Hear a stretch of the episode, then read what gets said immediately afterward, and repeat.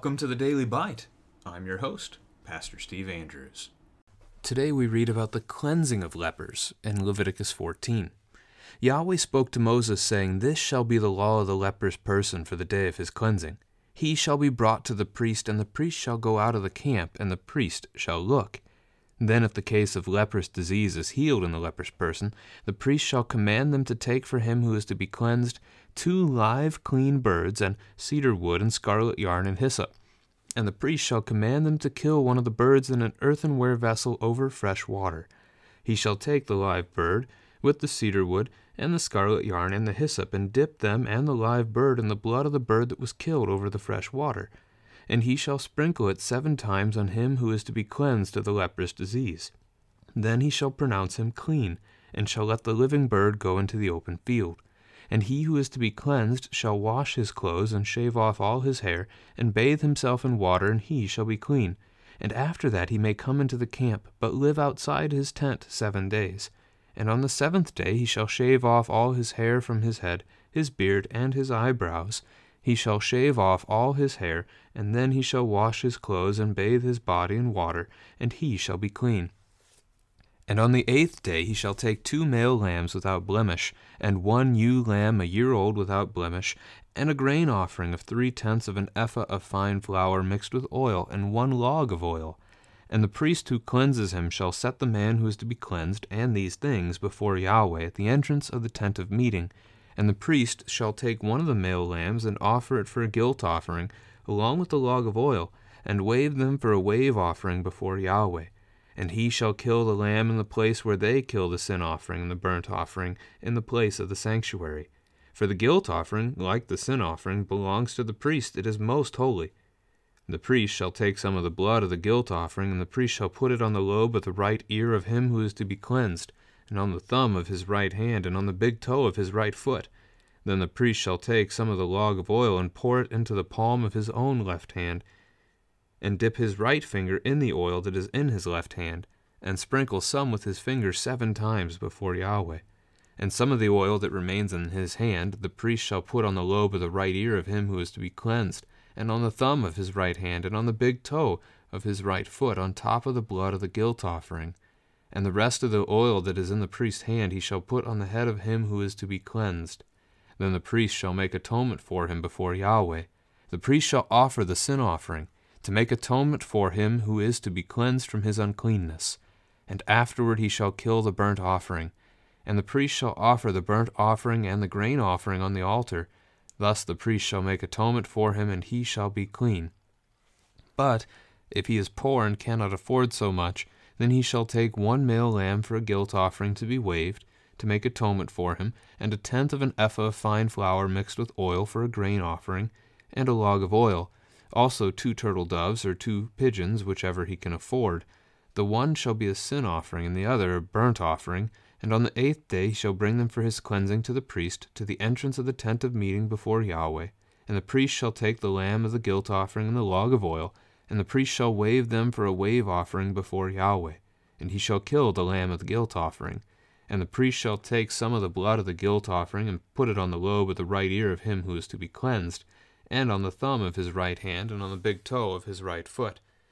And the priest shall pour some of the oil into the palm of his own left hand, and shall sprinkle with his right finger some of the oil that is in his left hand seven times before Yahweh. And the priest shall put some of the oil that is in his right hand on the lobe of the right ear, of him who is to be cleansed, and on the thumb of his right hand, and on the big toe of his right foot, in the place where the blood of the guilt offering was put. And the rest of the oil that is in the priest's hand he shall put on the head of him who is to be cleansed, to make atonement for him before Yahweh. And he shall offer of the turtle doves or pigeons, whichever he can afford, one for a sin offering, and the other for a burnt offering, along with a grain offering. And the priest shall make atonement before Yahweh for him who is to be cleansed. This is the law for him in whom is a case of leprous disease, who cannot afford the offerings for his cleansing. Yahweh spoke to Moses and Aaron, saying, When you come into the land of Canaan, which I give you for a possession, and I put a case of leprous disease in a house in the land of your possession, then he who owns the house shall come and tell the priest, There seems to me to be some case of disease in my house. Then the priest shall command that they empty the house before the priest goes to examine the disease, lest all that is in the house be declared unclean. And afterward the priest shall go in to see the house. And he shall examine the disease, and if the disease is in the walls of the house with greenish or reddish spots, and if it appears to be deeper than the surface, then the priest shall go out of the house to the door of the house, and shut up the house seven days. And the priest shall come again on the seventh day and look. If the disease has spread in the walls of the house, then the priest shall command that they take out the stones in which is the disease, and throw them into an unclean place outside the city and he shall have the inside of the house scraped all around, and the plaster that they scrape off they shall pour out in an unclean place outside the city. Then they shall take other stones and put them in the place of those stones, and he shall take other plaster and plaster the house. If the disease breaks out again in the house, after he has taken out the stones and scraped the house and plastered it, then the priest shall go and look. And if the disease has spread in the house, it is a persistent leprous disease in the house, it is unclean and he shall break down the house, its stones and timber and all the plaster of the house, and he shall carry them out of the city to an unclean place. Moreover, whoever enters the house while it is shut up shall be unclean until the evening, and whoever sleeps in the house shall wash his clothes, and whoever eats in the house shall wash his clothes. But if the priest comes and looks, and if the disease has not spread in the house after the house was plastered, then the priest shall pronounce the house clean, for the disease is healed. And for the cleansing of the house he shall take two small birds, with cedar wood, and scarlet yarn, and hyssop, and shall kill one of the birds in an earthenware vessel over fresh water, and shall take the cedar wood and the hyssop and the scarlet yarn, along with the live bird, and dip them in the blood of the bird that was killed, and in the fresh water, and sprinkle the house seven times. Thus he shall cleanse the house with the blood of the bird, and with the fresh water, and with the live bird, and the cedar wood, and the hyssop, and the scarlet yarn and he shall let the live bird go out of the city into the open country. So shall he make atonement for the house, and it shall be clean. This is the law for any case of leprous disease, for an itch, for leprous disease in a garment or in a house, and for a swelling or an eruption or a spot, to show when it is unclean and when it is clean. This is the law for leprous disease. This is the word of the Lord. So, yesterday we saw what makes the person unclean with leprosy, how that was all determined. And now we see well, what happens when their leprosy has healed up, when it has gone away. And so, what we have here is a three stage process. And you're going to see it. The first stage is basically going to start with the beginning of the text and go through verse 7. And then you've got a second stage. Sorry, it goes through verse 8. The second stage is verse 9. That's it. The third stage is going to be verse 10 through 20 and gets repeated for the poor in verses 21 to 32. So let's review these real quick. First, stage one if a leprous person believes that they are no longer leprous, they believe that they have been healed in time, then they are to essentially arrange for the priest to be brought out of the camp, right? They're supposed to meet the priest still outside the camp. They can't go in until they're declared clean. So whether they they're able to communicate somehow, probably by shouting, right? To get someone to, to go bring a priest out, or if they just wait for one of the priests who's making another offering um, to come outside the camp with with the ashes or something like that from another offering and, and talk to them, communicate with them then. It's, it's a tricky spot you can see how they might be in because they can't approach people. They can't exactly just say, hey, poke on somebody's shoulder and say, hey, go talk to the priest for me and they can't go in themselves. So, what they do though, once the, the priest comes to look, if it is indeed healed, and the priest determines that it's healed and the person is, is okay to basically return to the camp at this point, that starts the process of stage one. So they take two birds, the type of bird not specified, just clean, not unclean. So we had a list of clean and unclean birds. What chapter was that in? 11? Chapter 11, I believe. So you've got that list for some examples here. And they're going to take some wood, some yarn, and some hyssop, hyssop being a type of plant. often used for applying, well, sprinkling, because it's, it's good for splattering, um, or even painting. You know, you think of the palm branches that your churches might use uh, if you use particularly the, not just the single I don't want to say stem, not just a single like blade of a palm branch, but actually one that has multiple on it that you could wave. Take something like that. If you dip it in water and then you start flicking it, that's going to do a good sprinkling. Uh, that might be some kind of a picture of what's happening here. But anyway, um, one of the birds is killed over a pot, over a clay vessel that has water in it. So the blood of that bird is going to mix with the water, and then they're going to take the remaining bird tying it up with the, the wood and the hyssop and the yarn, and they're going to dip it in the blood, the blood water that's there, sprinkle it on the person that is to be cleansed, to be declared clean, and then the priest pronounces him clean and he lets the, the living bird go. So this is a sacrifice, a smaller one compared to some of the other offerings in the book, but this is a specific sacrifice being offered. That person then washes himself clean, shaves off all of his hair, and takes a bath. That bath idea here might pull in Naaman's account. Uh, some of you will remember Naaman who comes to Israel to be cleansed of leprosy. That text is in 2 Kings chapter 5 and is really a, a neat parallel to pick up on and, and read together as a family if you've got the time to do it. I mean, Naaman, Naaman doesn't he's tried everything back home. He he he doesn't know how to be healed and be made well again. He's he's an army commander to the Syrian king. So he's a high-ranking person. He's got some wealth, he's got some power, but it's not good enough to cure a disease. And the Syrian king, after learning from a little girl in Naaman's house, one of the slave kids that they've captured from Israel, uh, learning that there's a prophet in Israel who can heal Naaman, the king gladly sends Naaman down there to Israel to see if this can be done. Um, and when the, when Naaman approaches the prophet, which at this time is Elisha, Elisha doesn't even come out to meet him.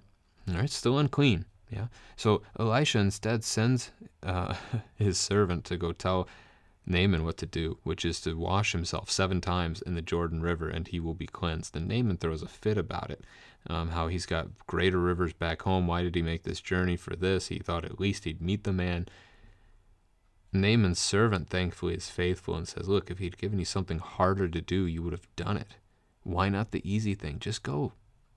Go dip yourself in the river seven times. And he does, and he's healed.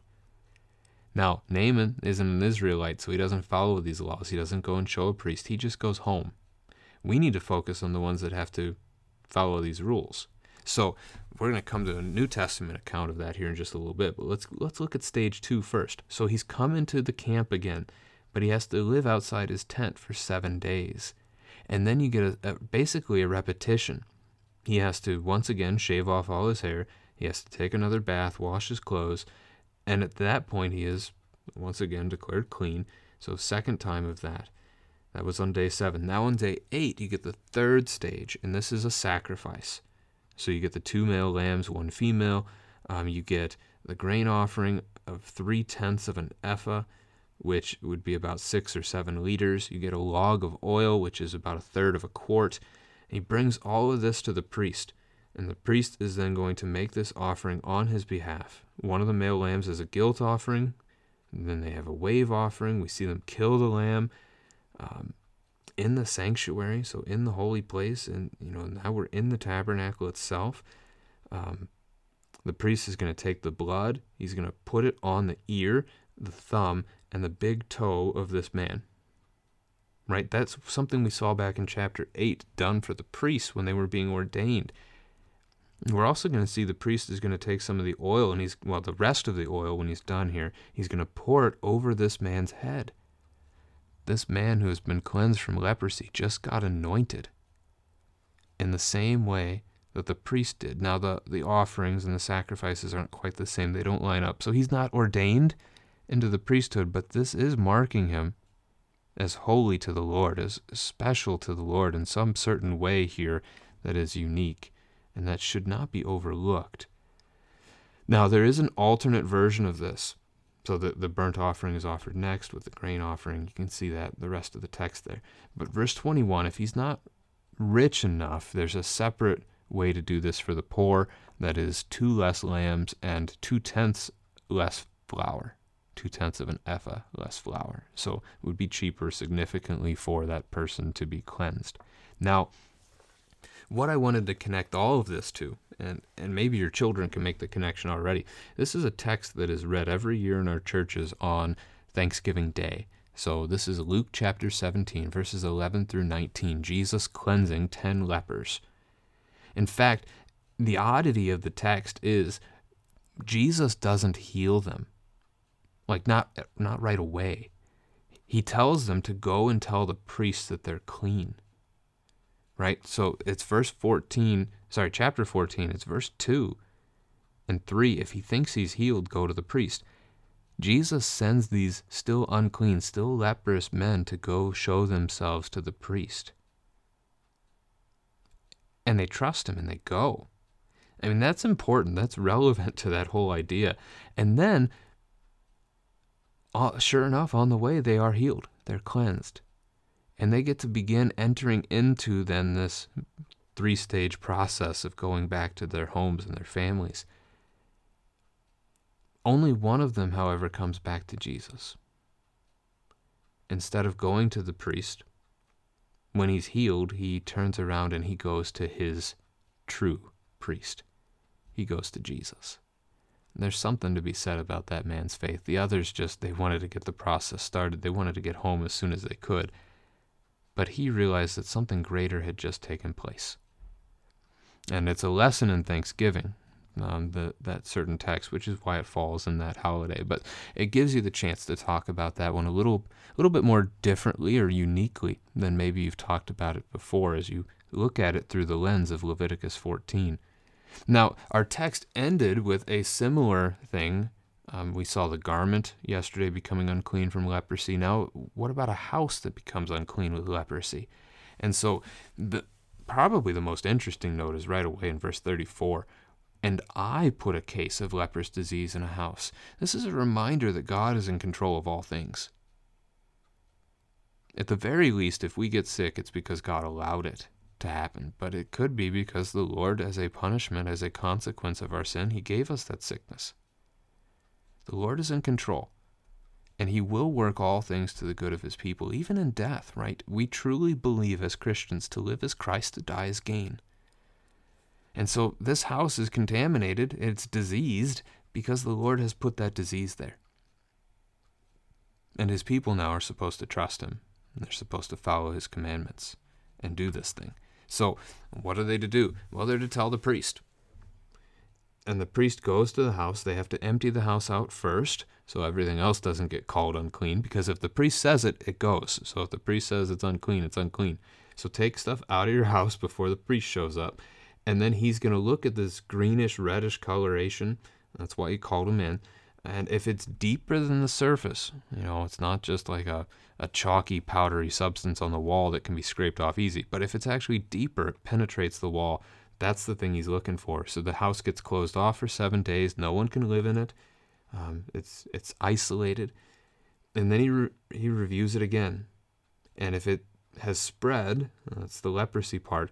Then he's going to take out the infected stonework. He's going to remove that. It's going to get taken out of the the camp, dumped into an unclean place outside the camp, and then they're going to scrape the walls. Can you imagine that? Scraping all the walls of your house, all of them and they're going to dump all that scraped off. They're going to dump all that outside of the camp as well. Then he's going to put new bricks in, like new stones, new plaster over it. I mean, look at this. The priest in this chapter has become, well, he's the guy in charge of all the sacrifices and the forgiveness of sins for the people. He's basically the doctor in the last chapter as he examines these skin conditions, and now he's a contractor. He's building houses. I mean, look at this. These priests are called upon to be jacks of all trade. Anyway, if the disease appears again, then it is deemed persistent, the house is torn down. Stone, timber, and plaster, all the building materials used to build a house, and that's all carried outside the city to the unclean place. Now, we get verse 46 and 47. Basically, if anyone were to go into the house that is unclean or is being examined for being unclean for those seven days, they are unclean. They are unclean till the evening. They have to wash their clothes. The question that you could ask your children on this is where could they live? Like, if this was your house and you can't live there for seven days, where would you go? This is a great chance to talk about hospitality, that we are called to love our neighbors. And if your neighbor needs a place to stay, you offer him a place to stay. That would be a, a great benefit. Now, the rest of the text is about cleansing this house. And the cleansing is actually the same as stage two, no, stage one of cleansing the, the leper's person. You take the two live birds again that we talked about before, and instead of sprinkling the person, you're going to sprinkle the house with that blood water from the, the death of the first bird. And then you let the live bird go again, and the house is atoned for. It's made right with God and clean. Now, the thing I want to note on this before we wrap up today is they didn't have houses yet. They were living in tents. So the fact that the Lord is mentioning laws for the cleansing of houses, that won't come into play for nearly 40 years. God has made them a promise. He has given them a promised land, and He will give it to them. He will bring them in to possess it. So, this law is a law for the future. It is a law that tells them that the Lord is actually going to keep a promise to them that He already made so that they then can follow this law. It's kind of a neat little picture there. Um, it is, a, in essence, it's, it's like the idea that the Lord, the Lord has already got things for you to do in paradise. Not quite this specific where you know what, but the Lord has things for us to do in paradise. We're going to care for His new creation somehow, whatever that's going to look like. So the promise is that you get to go to paradise. And then that He's already prepping things for you to do there.